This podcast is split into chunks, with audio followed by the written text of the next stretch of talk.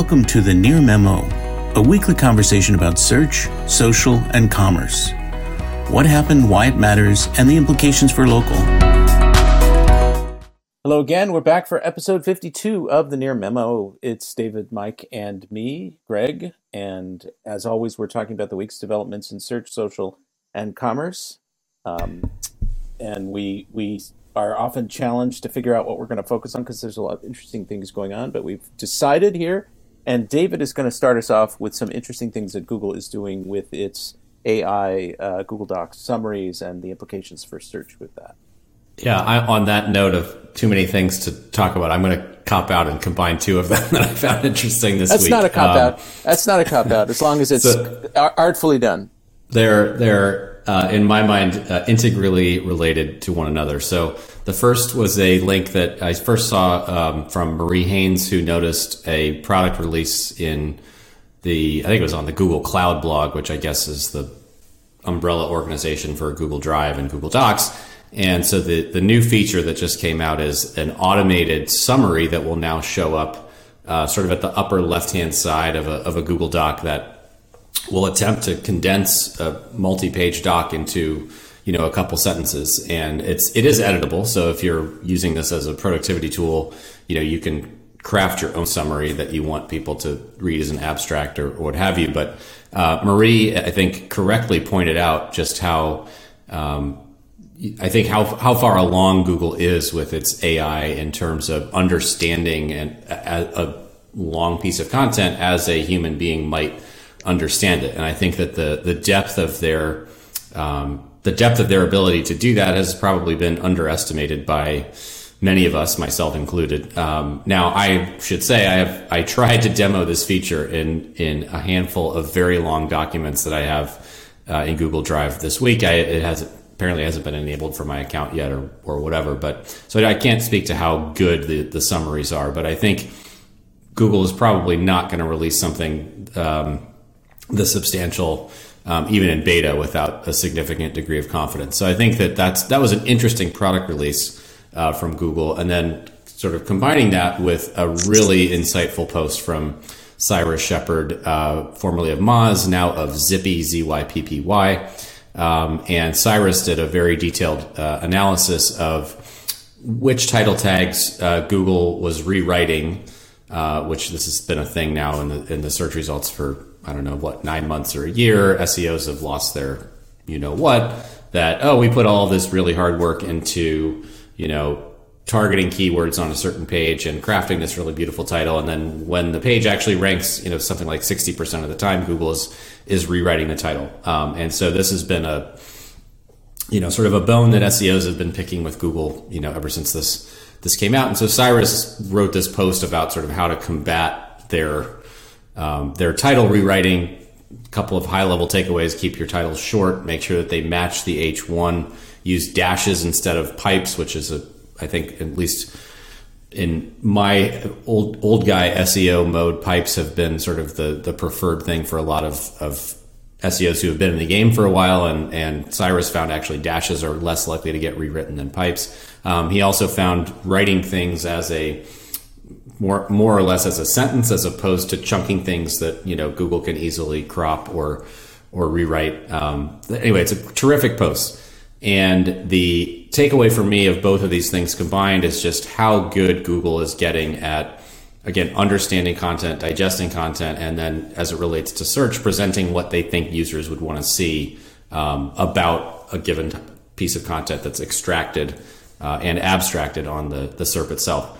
So I would, I am really, really eager to try this feature uh, in Google Docs. I think it could actually potentially be a useful SEO tool over time if you want to see how Google is understanding the content of a given web page. Um, Marie hypothesized that the Marie Haynes hypothesized that probably the same AI that's driving these summaries is being used in search. And so um, I'm really interested to, to, try this new feature out. And, and if those of you if there are listeners or, or, viewers out there who have had this feature enabled in Google Google Docs, I'd love to start a conversation on Twitter about how it's going and what you think of it. So that's that's my item for the week.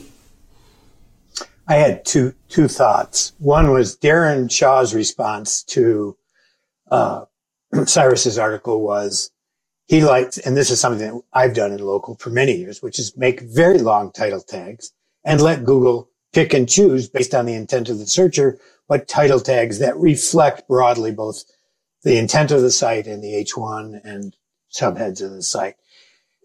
And that has been a tactic in local. And Joel, who has tested this at scale, Joel Headley from PatientPop, determined that he got 15% more uh, visibility from that. So there's two ways to approach this. One is to sort of worry as SEOs do about the specific 64 characters that they want to show. The other is to be a little more expensive and let Google do their thing. The, the second thing, and this is something I've been looking at for the last year, year and a half, two years in great detail is Google's understanding of images is eh, rapidly going up concurrently with their understanding of text. And they are extracting a great deal of information from images, sometimes in a sophisticated way, sometimes like a third grader, but they're doing it and using it and it's going to impact results. And I think that the idea that images as a SEO technical SEO tactic is on the, not just on the horizon, it's with us now and needs to be looked at in the same context as you're looking at content summaries. Well, I mean, I, I, I'm led to think about kind of AI as a content generation tool, which is happening, you know, increasingly, and how how far down that path are we going to go? I mean, people have talked about it for news and for web copy and for ad copy. And it seems like that is an inevitable out you know byproduct of this kind of advance.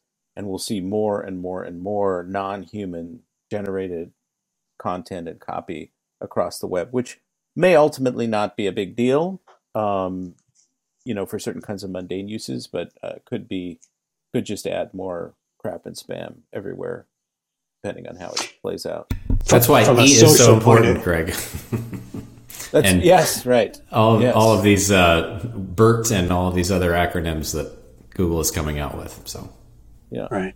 And from a social point of view, it makes more sense to me to use this as to summarize real human content, as David described, or to understand the content of the images I was talking about, than it does to generate more bullshit.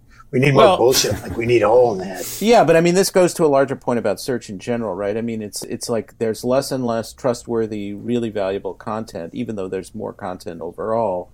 There's less that you want to pay attention to. You want to just find the really the the most uh, thoughtful and uh, useful bits, and and the rest is just kind of a version of spam, and and you know, I mean, I think this is the challenge that Google faces is really, um, and this has been a challenge for many years is how do they get to the stuff that is truly useful and and not replicate the the spam. I mean, it, I was um, uh, there was an article this morning that I was trying to uh, that I, I just copied the title. It was in an AMP page, and so I copied the title and was trying to get to the original article. And there must have been you know ten links that had had had the same title and had some excerpt from the article, and that page is just completely worthless. You know, it's like I don't need to see anything other than the original source unless it's a gated piece of content, in which case I want to, you know, see some some alternative version of it. But there's just so much of that that seems to show up in in the SERP, you know. So we'll see. So um so Mike, you're um you're you're on deck now here or you're up rather. And, so uh, yes, I use our Fridays to help me learn more. So you guys are going to have to give me a little bit of schooling about uh, Google's privacy sandbox on Android. I read this whole announcement, and it was an announcement about an announcement about a plan to maybe create a plan to have some privacy on Android in the future. I read it and I did not see anything real in it. And so I was just curious. And this opinion of mine was, and this is something Gruber at Daring Fireball said. Basically, it's a plan to create a plan two years from now. So there was that, that is this just performance theater or is there something real here? Was my first question. Is this, I mean, I went and looked and Google has, with the exact title, Privacy Sandbox on Android, has 25,000 articles in search already and 5,000 highly trusted news sources writing about this. So they got great coverage of something that didn't appear to be, that appears to me to be vaporware. And then, so there's two questions here. One, what is what was their intent in this? And two, is there more than vaporware here? And three, will Google ever really respect our privacy? And I turn to you guys and your dog to see if there's any answers there. So it struck well, me, Mike, my, as as uh, running the exact same playbook that they've run with these, uh, you know, farcical summaries of how well they're combating spam in in Google Maps. Right? It is they they put out a uh, a shiny object that the tech press covers without any critical thought whatsoever, and all of a sudden they're you know planting the seed in consumers' minds everywhere that oh Google actually does care about privacy, right? And and even if there isn't anything really behind it, so I I truly think this is a, a this is a core corporate PR strategy at the highest levels of Google that this is how this is how we get our message out and that no there, there's just not going to be enough critical analysis by any major news outlet they're all it's they're going to sort of spread help spread Google's propaganda um, without without any without ever really understanding if there's anything behind it. So. Well, let, let me let me say something slightly less cynical. The dog the dog agrees with you, um, but but I'll say I'll take a different position, which is which is you know I, the way that I see this. So the the coverage was largely about Apple, ironically. Oh, Google's going to do this thing that's like what Apple has done. And look at Facebook, which lost $10 billion or said it was going to lose $10 billion, $10 billion as a result. And look at their market cap. So, so Google is, is, you know, that, that's sort of how the coverage went. Uh, I think that, you know, Google has the privacy sandbox initiative for the desktop and that there's some real stuff there. Topics, you know, coming out of their cohort uh, targeting they've changed to topics, which is a which we talked about previously, which is a version of contextual targeting with a behavioral targeting element to it. I think that's what we're going to see for Android. I think it's going to be largely a mirror of that. So I do think that there is something here that they're they're porting over the the desktop approach into into Android, and they're going to get rid of the Android ID in the same way that a- Apple has essentially deprecated IDFA. So I think there's there's some there's some substance here. I think the timing is is the is theater, right? I think, you know, they they they have not implemented anything from what I can tell, and so I think their their announcement is really designed to garner the maximum positive PR coverage that they can, uh, and and you know now, uh, which is is also playing not just to the public but to the regulators. I think that's that's a lot of it. Like, hey, we really do care about these consumer privacy issues because they're getting dinged along with Facebook all over the world for violating this or that sort of uh, privacy rule, privacy regulation. Um, so I'm not quite as cynical that it's saying there's nothing at all here, but I do think it's kind of a, a, a, a you know, it's a PR move on their part to say two years from now we will have some tangible thing to to to, to implement. And then in two years, um, when it's when it's clear that that plan is going to be unworkable, they will come up with another plan that will take two years to develop well, and then I mean, implement. I mean, we've already seen what, this. What we've was, seen the same story before with the death of the cookie.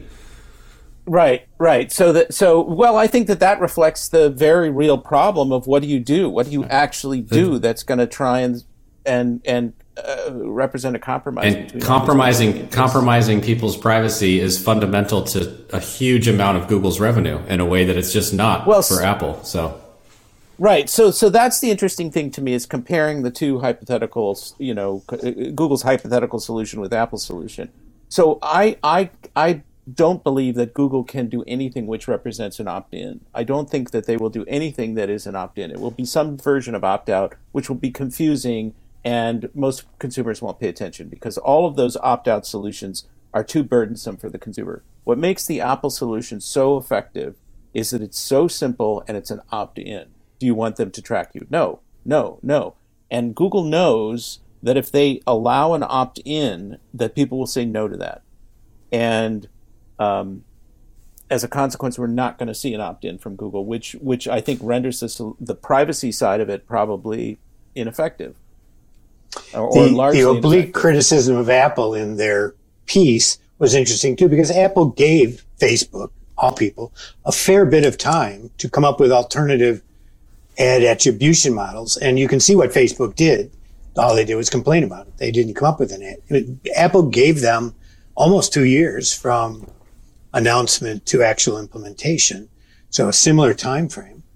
Uh, with betas along the way, and Facebook didn't do much of anything about it. Well, so. they, they said now they said recently that they're getting better at attribution. I think um, right. you know they've cut cut down on the the undercounting of iOS installs or whatever the you know whatever the conversion conversions is. So they're getting right. they're getting somewhat better. I mean, I think this this remains the, this is sort of the internet's major problem is how do you respond to the increasing demand for privacy after all the abuses and still give marketers targeting and attribution tools that are not going to be uh, an exploitation of, of user data or deceptive in some way. I think it's very challenging. And I, I, I mean, my personal preference is make everything opt in. But when you do that, then you get, you know, 14% or whatever the number is of people opting in. So any more on that exciting topic? All right. So then, then the the last item up uh, today is, um, you know, there are many things that we talked about uh, discussing. I mean, there are some interesting things that happened with Nextdoor this week and Voice Search and others. But um, earlier this week, a couple of days ago, I think Wix reported its fourth quarter and full year results uh, and their their 2021 revenue was something like one point just under 1.3 billion, 1.27 billion, which was up about 30 percent. Company's not profitable. Um, they reported um, they reported 220 million accounts globally, uh, with 56 percent of those, I believe, in North America, which is mostly the U.S. And they had six million premium accounts which interestingly was less than the verbal number I got from Wix some months ago. But I think this is the, this is the accurate number. That may have been sort of a mistake. So six million premium accounts, 200 million total accounts, most of which are free. Only 2.7 percent are paid accounts. Um, Wix is the largest of all the website builders out there, and um, their ARPU comes out at about $200 per year and it's a it's a really interesting story. Once again, we've talked about this before and written about it several times, because by my calculation, there are about 123 million uh, Wix accounts paid and and free in North America, but only 31 point something million small businesses. And surveys report that between 30 and 50% of small businesses don't have websites. So this, you know, these are recent surveys saying you know some substantial percentage of small businesses don't have websites.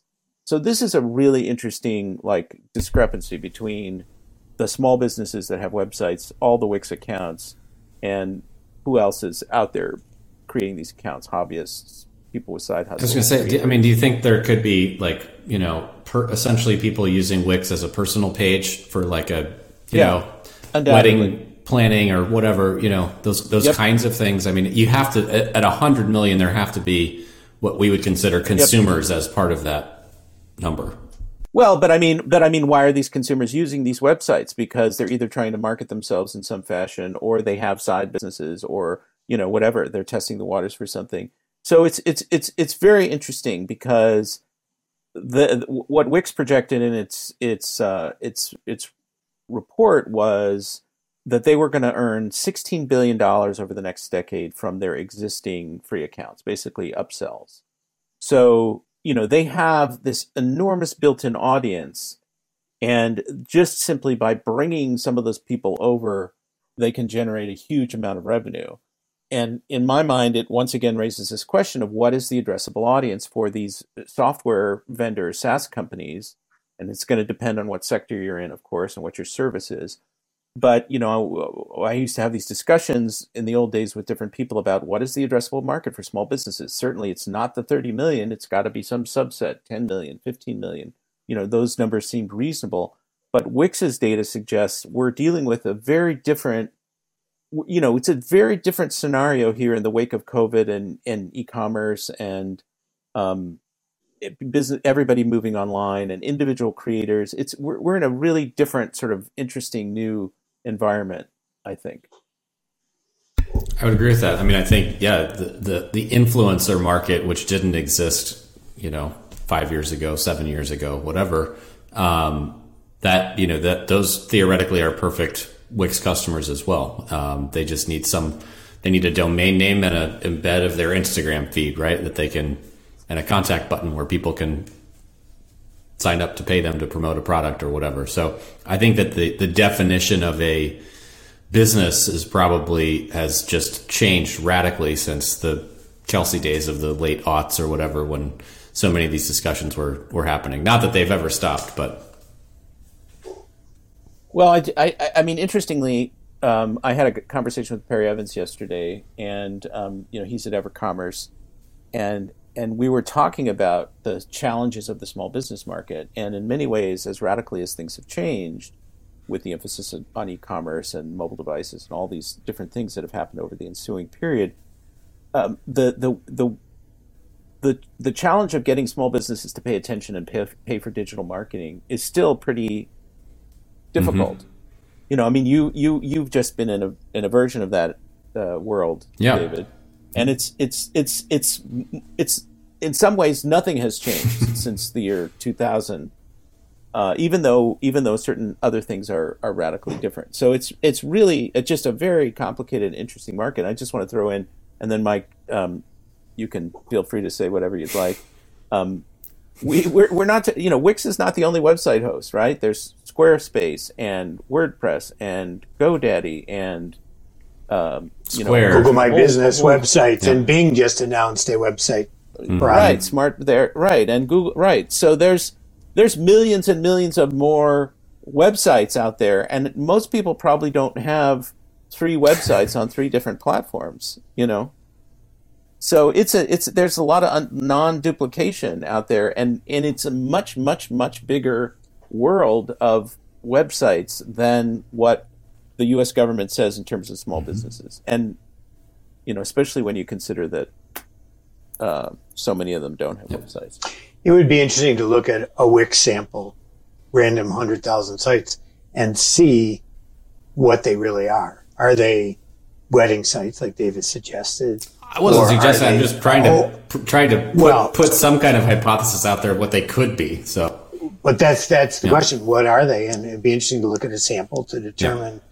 How many are actual sort of side hustles or actually business focused versus how many are just truly personal endeavors, maybe a CV or yeah. some other use that goes that isn't really specifically about making money, more about promoting your personal capital or whatever your human personal your brand. your personal brand, an equally offensive term to me, but um, yes, I just curious. It'd be interesting to look at a sample and see. So, well, we can we can try and get that information from them directly. We know a lot of people who are at Wix. I don't know how much they would divulge that, but it's it's just a fascinating it's a fascinating thing because it just really reframes the whole discussion about who is your target mm-hmm. audience well, and it goes to what we were saying before. What is a local business, right? I mean, there's the InfoUSA definition, which is similar to Google's definition, which is a location or business with a phone number that's out performing, selling goods or services in the local market.